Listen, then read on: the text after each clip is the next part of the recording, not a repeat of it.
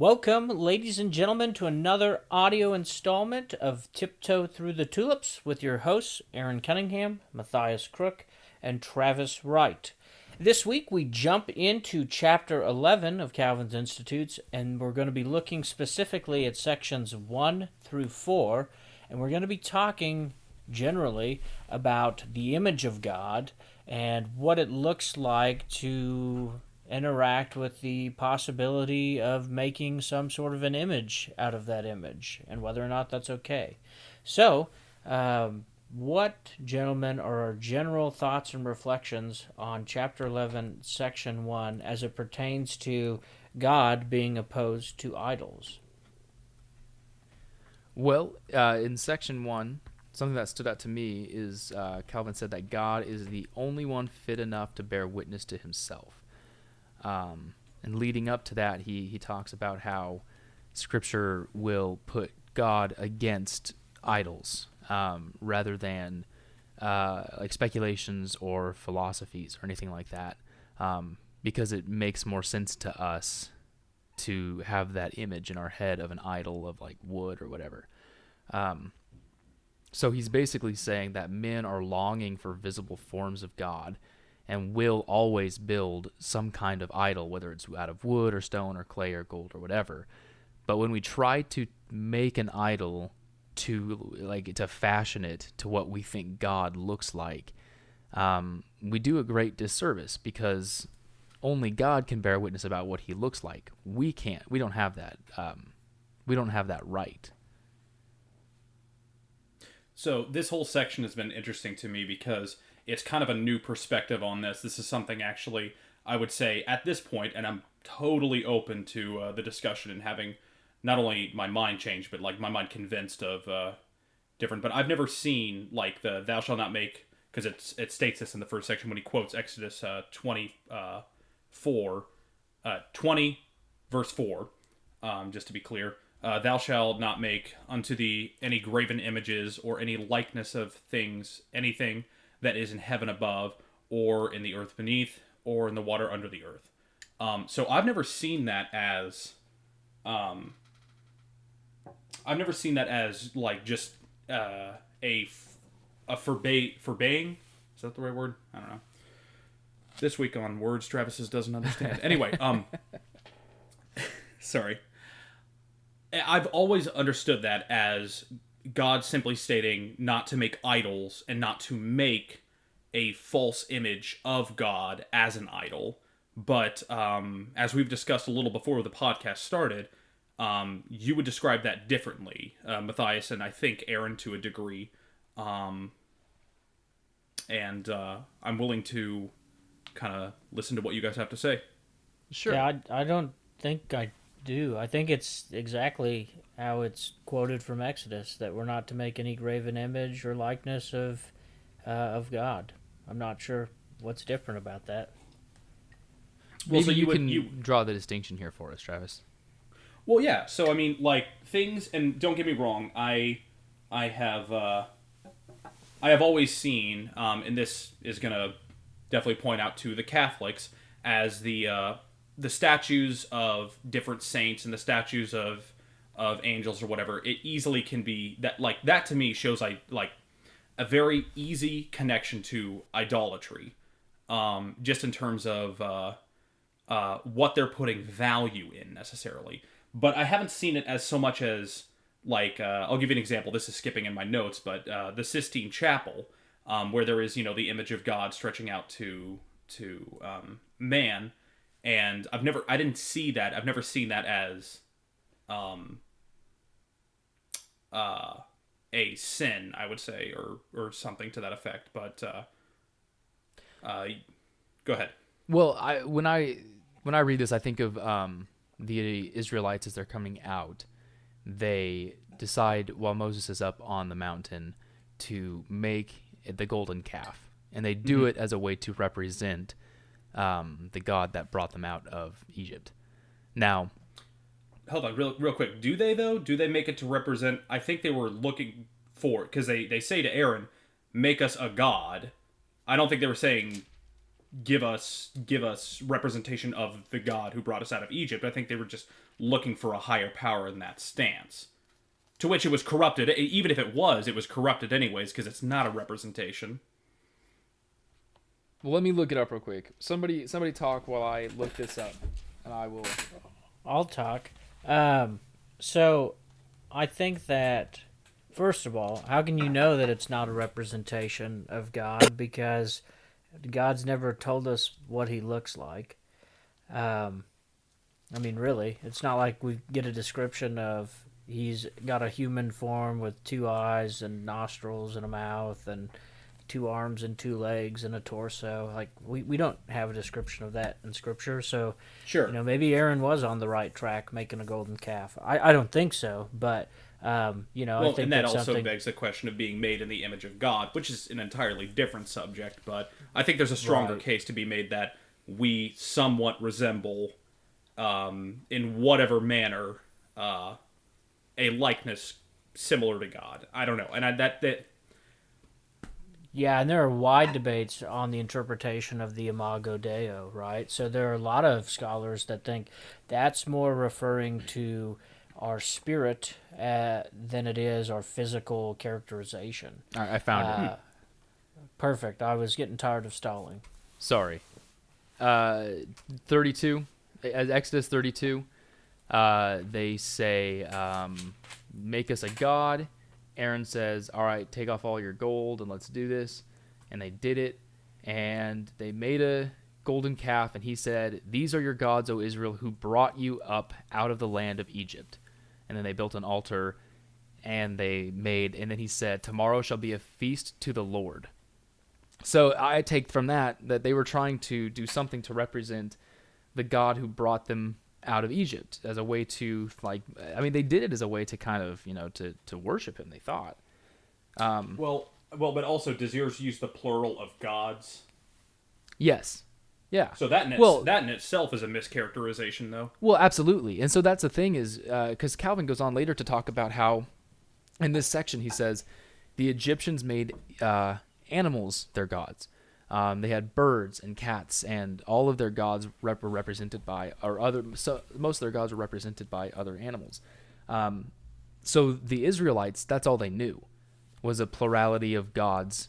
They they knew them to be um, animalistic, and so when they tried to create a representation of the god that brought them out of Egypt, all they knew was a plural gods, and they knew um, that they were, you know, shaped like animals. So they took that and they tried, in their own mind, to create what they believed this god was. And so they did that. And Calvin here says that was just as corruptible as any other image or any other god that could be put before them. Um, but that was that was who they assumed their god was just based on their own worldview like us today um, in america we could we could you know i don't know fashion a dollar bill and say this is our god who you know the the god of isaac and jacob and uh, all these other guys um, but yeah so I, it, it makes sense that they would that they would have the plural gods which brought us out of egypt and then at the same time say let's make a feast to the lord um, because that was just that was just what they knew Sure. Sorry, Right. I'm reading. Go ahead. Yeah, well, and you know, even that aside, getting back to kind of your original question, Travis, of you know, like the Sistine Chapel as an example, uh, I think Calvin's objection still holds, where he says, "As often as any form is assigned to God, His glory is corrupted by an impious lie," and so basically, we're we are downgrading him to something that can be uh, comprehended by the human mind. Uh, because any physical depiction is going to be something comprehensible by the human mind, and our tendency is to then relegate power and authority to that visible representation. And in this case, it would be a completely inadequate visible representation. And so that's why I think Calvin is so harshly protesting any visible depiction of God because, one, it's not going to do it justice, not going to do him justice. Sure. And two, uh, our hearts will be inclined to worship the thing over what the thing is supposed to be depicting, and that is God. but doesn't that this is a joke? But doesn't that sound like a personal problem? And what I mean by that is, so the first thing you said, and I absolutely agree with what you're saying in terms of uh, any depiction would fall short of his glory, and that's true. But that's our worship in in any proper sense. Everything we do in our daily life, and every time we try to worship Him, it's always going to fall short of the glory of God. Every single thing we do. But does that make our actions not like impious? Just because we can't give God the full glory He deserves, and um, that's the first part of that is what I would say. But also the second part is um, uh, was to your second point. I'm trying to remember what you had said. Uh, oh my gosh. Well, let me let me answer that real quick. Yeah, go Um, ahead. Because I think Calvin answers that in the section in the second section. Um, he says all of what he said in uh, chapter or section one can be easily inferred from Deuteronomy four. Um, he quotes specifically Deuteronomy four fifteen. Um, but if you go back a little bit, the uh, the Israelites are God is talking to the Israelites and he's saying, um, "This is who I am. This is what I've done." And he says, uh, "The Lord spoke to you out of the midst of the fire. You heard the sound of words, but saw no form. There was only a voice." And then he declared to you his covenant, which he commanded you to perform. That is the Ten Commandments, and he wrote them on two tablets of stone. And then he commanded him, commanded me at the time to teach you statutes and rules that you might do them in the land. And then in section 50 or chapter verse 15, he says, "Therefore watch yourselves very carefully, since you saw no form on the day that the Lord spoke to you at Horeb in the midst of the fire. Beware lest you act corruptly by making a carved image for yourself in the form of any figure, the likeness of male or female, the likeness of any animal, the likeness of any winged bird, or anything that creeps on the ground, or any fish that's under the earth. And beware that lest you raise your eyes to heaven, that you may be drawn away to bow down and serve them, which are the things in the stars in the sky. Um, so it seems like the answer to your question is yes.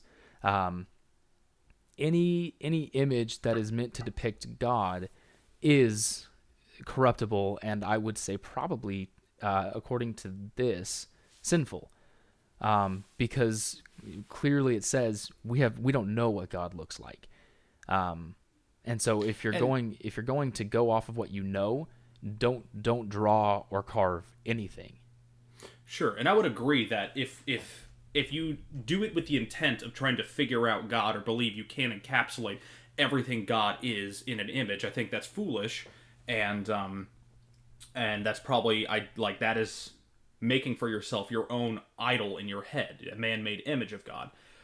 However, I still struggle to see because as it goes on to other sections, that you know God is depicted as, um, or the Holy Spirit is depicted as a dove descending um, onto Jesus. That's uh, during his baptism, correct? Yes. Yes, thank you.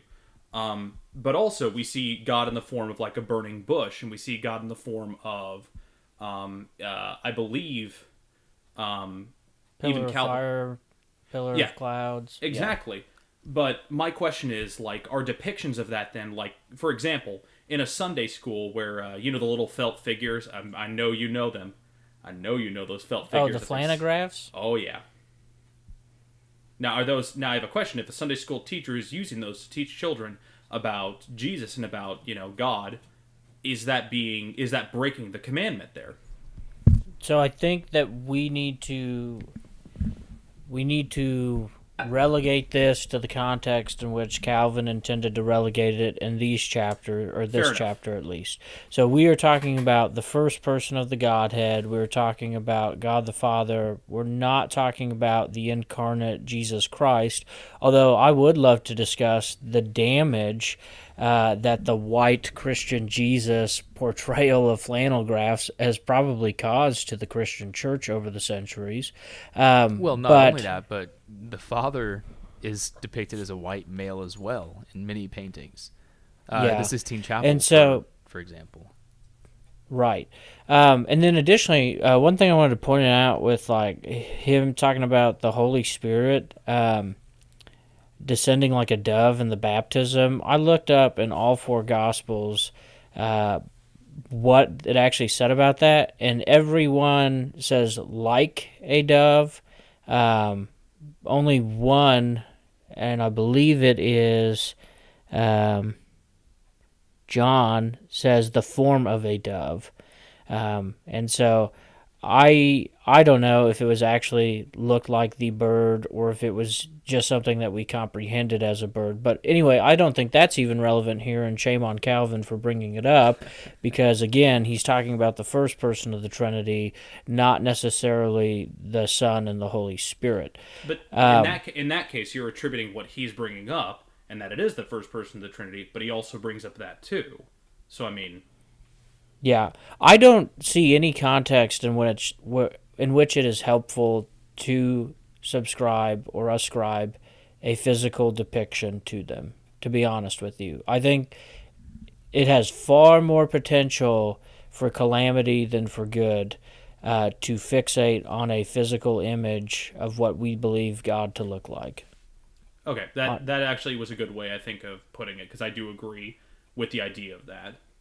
Um, So, and and you- you, know, I did want to respond to one thing you said, Travis, because you tried to make the distinction that uh, isn't that a personal problem, and I guess I would say yeah, but the problem is it's a personal problem that every person struggles with, right? All of humanity has this desire to ascribe physical attributes to anthropomorphize God. And so, if it's something that we're all struggling with, um, then yeah, it might be a personal problem. But if it's a personal problem we all have, I don't see that distinction as being helpful. Sure, no, I, ju- I just meant that in the terms, and I meant it in a joking fashion, but I meant it in terms of if someone corrupts what uh, God has told us or made, that that is in a sense their problem. Now, I'm not saying that's not a problem that we all face. We do at times, but some of us will be able to, by the grace of God, resist that sin or be able to get past it. And you know what I'm saying. Yeah, I guess, and then that goes back to what I said a minute ago of why wouldn't we want to mitigate those opportunities and not do that? Because if it's enough to let some people stumble and sin, um, and probably the majority of history is indicative of anything, uh, why wouldn't we just seek to avoid that temptation altogether? So, what is part of what he says here is that all symbols and all shapes and all pictures um, are superstitious and corruptions. Um, so, what does that do for like um, like the Trinity? Like the you know what I'm talking about? The I think it's called the tri- triquetra or um, the Trinity knot. I think. Um, is Uh, that is the- is that a violation of this commandment according to Calvin? Is that the the Gaelic knot?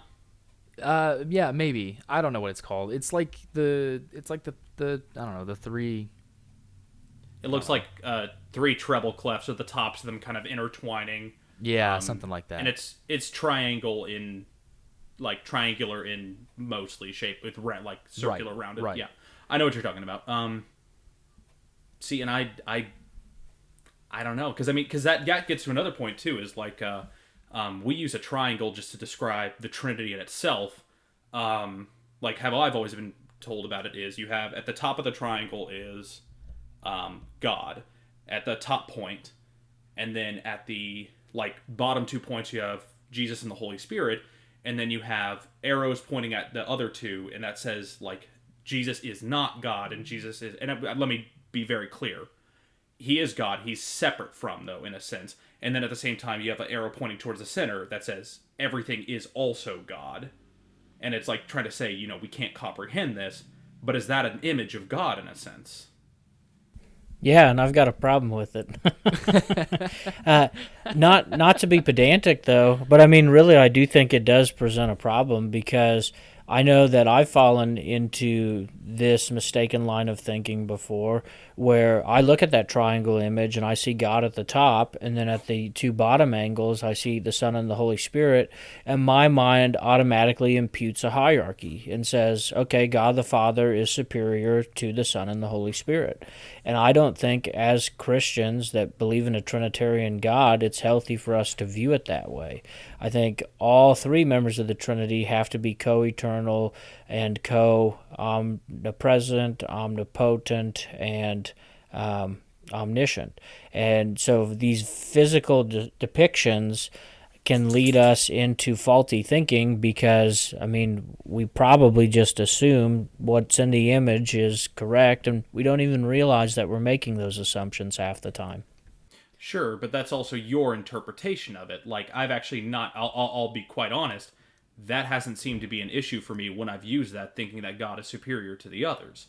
I, I think it, is such a hard thing to talk about because I think you're right. You can get bogged down in the minutia, and you can get bogged down in the fact that you're too focused on on um, or you're too you're not too focused. You are focused on things that it doesn't ascribe to God or should ascribe to God.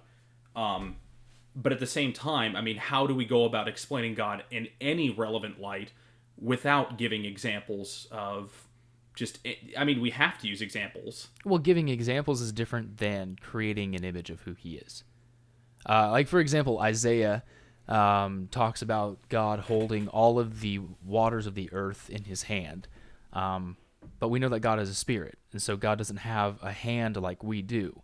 Um, but that's different than drawing a picture of you know God on a cloud with angels, and God is a, a white male with a, a long white beard. Um, there's there's a way to to explain it because we have to we have to like, God essentially like has to make sense to us enough for us to explain Him. Um, and so as long as we're using biblical language, we're we're within that, those confines. But I think it's clear that God has pretty plainly said be careful. Don't do this. Don't make an image of me because you don't know what I look like. And therefore, any image you make will inevitably, inevitably corrupt or be corrupted. Mm-hmm. Yeah, right. And then the equally dangerous second half to that is we imbue this image with the power and authority of God and relegate him to this physical entity. Right. And uh, and that's equally problematic. So it it hurts our view of God and then it also directs our view of God to the wrong thing. And okay. I want to I want to point something out because I thought it was really interesting, and it kind of goes to what you guys were talking about earlier.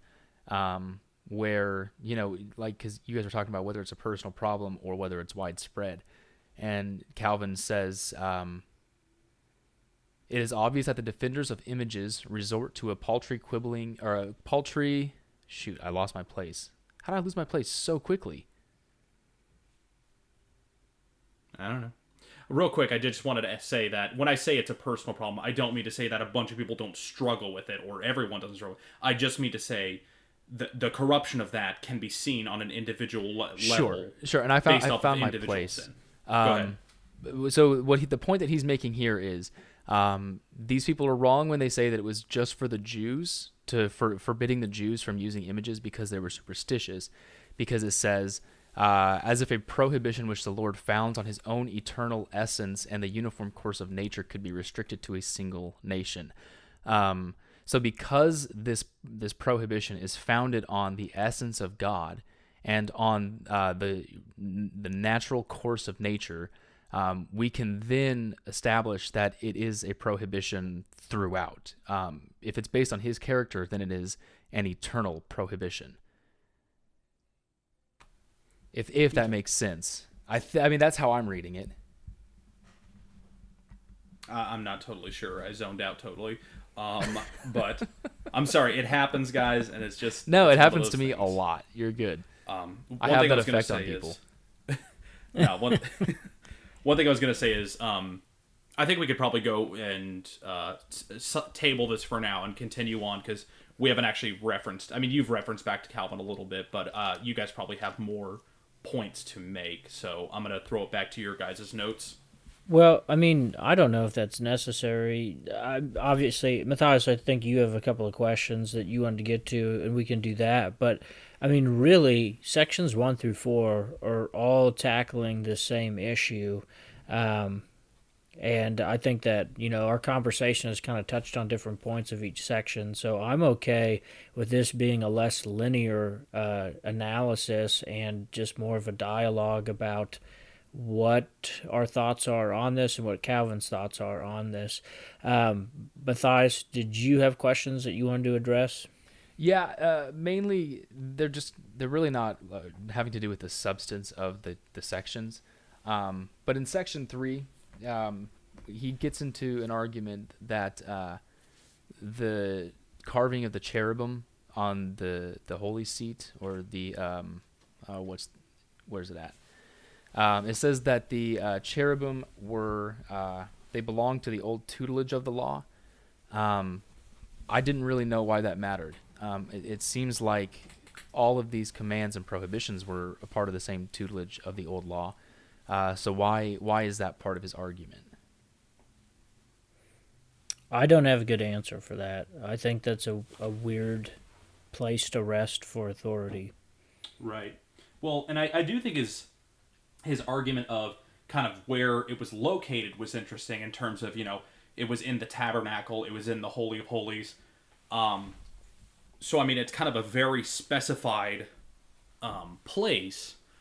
But I mean, I don't know if that's totally satisfactory in terms of like, well, this is the reason why they were able to do it. Sure. Well, and and the better part of his argument is where he's talking about how they're depicted with their wings covering their faces as though they're unworthy to look upon the throne of God. Um, I'm good with that. I I'm with you though, Matthias. I think I don't understand when he's talking about the old tutelage of the law. I, I liked all of his other arguments. I liked the fact that um, they were uh, God commissioned the the create or the, the carving of them. Um, they were done in a way to uh, to hide the mercy seat, um, so that way there can be no presupposition. And I think he was speaking directly to the Catholic Church because I know that in their um, in their catechism they take this uh, this command and they say, "Here's what we believe." But I mean, we also see that the cherubim have been created, so you know they kind of use that as a justification. So he, it sounds like he's almost going directly towards them on that. Um, but it just seems strange for him to say, "Well, that's also that was that was the Old Testament, um, so that doesn't that doesn't matter to us today." Um, because I feel like you could say the the same thing about the prohibition altogether. Um, I just thought that was I thought it was a weird a weird place to like you said to rest his authority for one of his arguments. I feel like he could have done without it. Real quick, I believe also the cherubim are also sewn into some of the sheets on the tabernacle, aren't they? I have no idea. We we just read this. Well, I say we just read this. I'm 48 days behind, but that's fine. Um, I just read this uh, a little while ago, and uh, I am I am almost positive that uh, um, on the sheets, uh, either inside the uh, tabernacle or on like facing the outside, had images of cherubim sewn into them, and it may be in the same sense of them covering their faces, but that's a lot different than like the cup, the Ark of the Covenant being in the Holy of Holies. Yeah, well, I mean, all of that though, I'm not sure really goes anywhere because we're not looking at a prohibition of creating images of angelic beings. We're talking about a prohibition of the image of God. And although I will say I think there are also many dangers of fixating on angelology and creating uh, you know, depictions of angels, I think there's a lot of temptation to go awry with that as well. I don't see that prohibition as clearly enumerated in Scripture um, or in Calvin's arguments in these sections of chapter 11. But doesn't he say, sorry, real quick, you shall not make for yourself a carved image of a likeness of anything that is in heaven above, or is in the earth beneath, or in the waters under the earth? So what does he mean? Does he just mean specifically when he says um, that in heaven above, just that of God?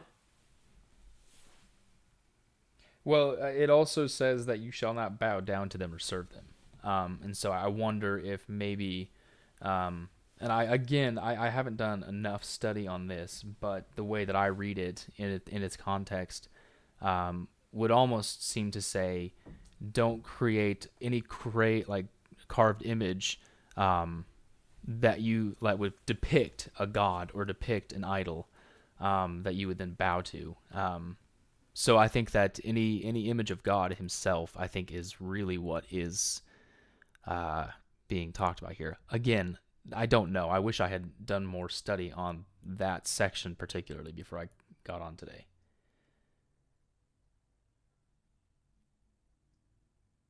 Um, so a question for you guys.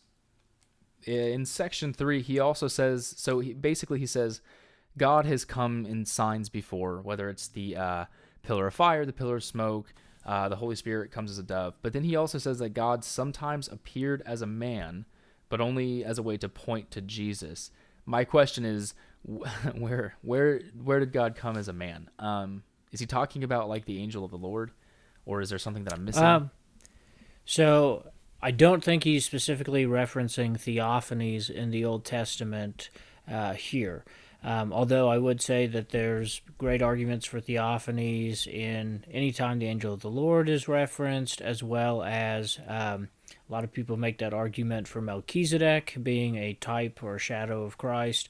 Um, what I think he's probably specifically referring to is like when he manifests himself um, as what appeared to be the gardener outside of the tomb on Easter Sunday, or the man who is walking along the road to Emmaus uh, when he had blinded his, you know, disciples to who he really was.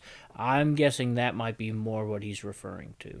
Well, and what about also um, um, Israel who wrestles with God, or well, um, in that sense, so that that's Old Testament, but I mean, wouldn't that also and I mean, we don't know necessarily if that was a physical like wrestling match. I mean, or do we? Is it translated as such? Well, he talks about dislocating his hip, so Yeah, I so would say he- it was it probably he pretty touched his physical. hip. From the top rope. Yeah, so I mean, I think theophanies could be included in that, but I think there's also because he's talking. Yeah, I guess I guess we should include them, right? Because he's talking about anything that's pointing to Christ, and obviously the point of any theophany is to point forward to the coming of Christ. Uh, but I also think that his subsequent appearances post resurrection uh, also would be in this category as well. that was all the questions I had for you guys. Um, so we can we can keep talking, but I I have no other substantive questions. Uh, I do want to point out that more than once he says something along the lines of, "It's a shame that men who are not Christians or not believers have a better sense of this than," and he says it, not me, uh, better sense of this than the papists. Um, he talks about Augustine's um, uh, response to Seneca or his uh, Seneca's discussion through Aug- Augustine, where it says that uh, they basically take the sacred and the immortal and the invisible gods and they dress them in the clothing of men and beasts. Um, that's in section two, and then in section three, he says uh, that someone named Juvenal, who I've never heard of before, uh, apparently derided the Jews for worshiping thin clouds and firmament. Um, and he says that he does so perversely and impiously, yet still, in denying that any visible shape of the deity existed among them, he speaks more accurately than the papists who prate about there having been some visible image. Um, and I think that's something that I've seen, something similar that I've seen in my own, you know, experience is uh, people who would say, like, uh, well, like what you were saying earlier, Aaron, that you know, why is Jesus a white man? You know, why is God always depicted as a white man? And I think that that's I think that's a really really good point. Um, I think that it was it was done in the same way that the the Israelites created the calf. It was done by men who who were creating based on what they knew and what they saw. But think of the damage that it's done, right? I mean, um, so many people um, who are not white would will probably more likely not want to turn to this Christ who is white because it seems as though he is just the God of the white people. Um, and it's sad that people outside of the tribe are more quick to recognize that it is just a false image faster than most people uh, within the tribe. Right. Yep. And even even though I don't think that's going to be the ultimate issue that prevents someone from coming to Christ, it's certainly another obstacle that we have to address seemingly needlessly. Like why would we set ourselves up to have to overcome that when it'd be easier to just not do that at all and not have it be an issue. So yeah, I think you bring up a good point. Um, the other thing that I just want to observe from these first four sections is I think it's important also to remember the history um, of what's going on at the time. I mean, this is uh, the Reformation era, it's the 16th century. Uh, the Protestant church is emerging out of the Catholic Church at this time, and obviously the Catholic Church was inundated with religious symbols and figures, figurines, um, and so sometimes um, Calvin takes a really harsh tone, and it might even be a little bit of an overreaction uh, to all of the imagery of the Catholic Church. I think clearly uh, in Scripture we see that God is a fan of art. He is a fan of beauty. Uh, he commissions, you know, all of this beautiful arts and all these artisans to create His tabernacle. And then again, when they create the temple, uh, He very much cares about beauty and images. Uh, however, um, you know, Calvin obviously is pretty harsh and intolerant of those, and I think sometimes that's a bit of an overreaction to what he experienced while in the Catholic Church. Um, so I think we should be careful to note that we are not, and I don't think God is telling us to demonize all artwork, all beauty. Um, I think that his beauty can be manifest in art, uh, but we do have to be careful about what exactly, who exactly we're trying to depict, and for what purpose are we attempting to depict that individual. Right. No, I think that's a Sure. I think it's a really good point. real quick, I just wanted to bring it back to, and I'm sorry, but for lot or for consistency, um, when I was asking earlier about you know if a Sunday school would if that would be considered a sin to have a depiction of Jesus though, um, I mean you guys brought up the fact of white Jesus, which I agree with you wholeheartedly. I mean it's very dumb and it's very exclusionary um, to think that way and just logically inconsistent. But I mean if you're able to draw to that from this section, I don't understand why my thing earlier wasn't uh, connected necessarily. Yeah, um, I don't know, because obviously Jesus did come in a visible form, um, and so he he's got there's got to be different rules for that, um, but I think at the same time it is st- we should still be very cautious because even though the disciples saw him, there are no photographs of him. Um, we've never seen him.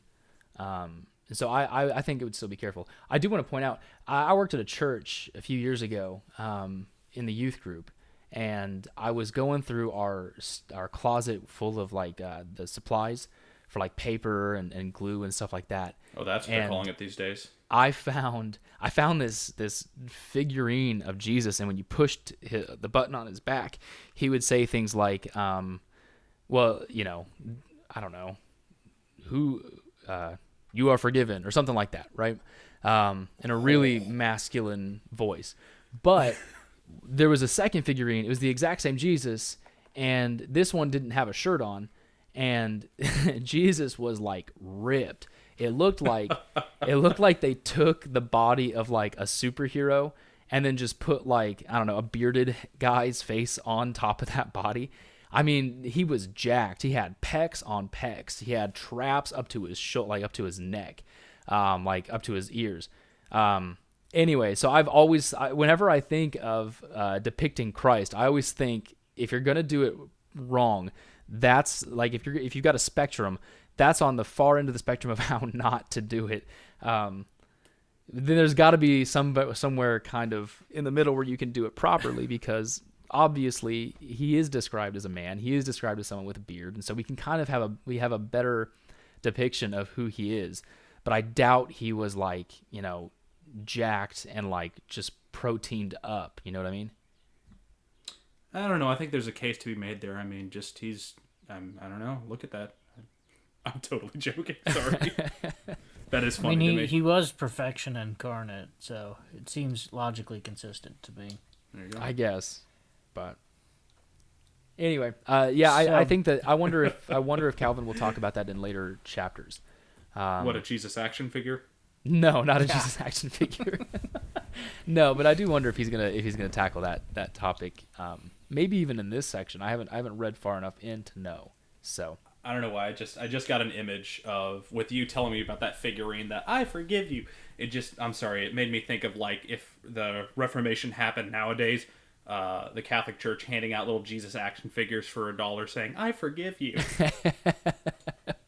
I'm sorry, that's just what immediately came to my mind. Like a toy indulgence. I like it. A toy indulgence, yeah. Happy Meal. Man. And on that note, I think that's all the time we have to endure on this subject uh, for this week. So we're going to go ahead and wrap things up. Thank you all for tuning in for another episode of Tiptoe Through the Tulips. And until next time, keep persevering.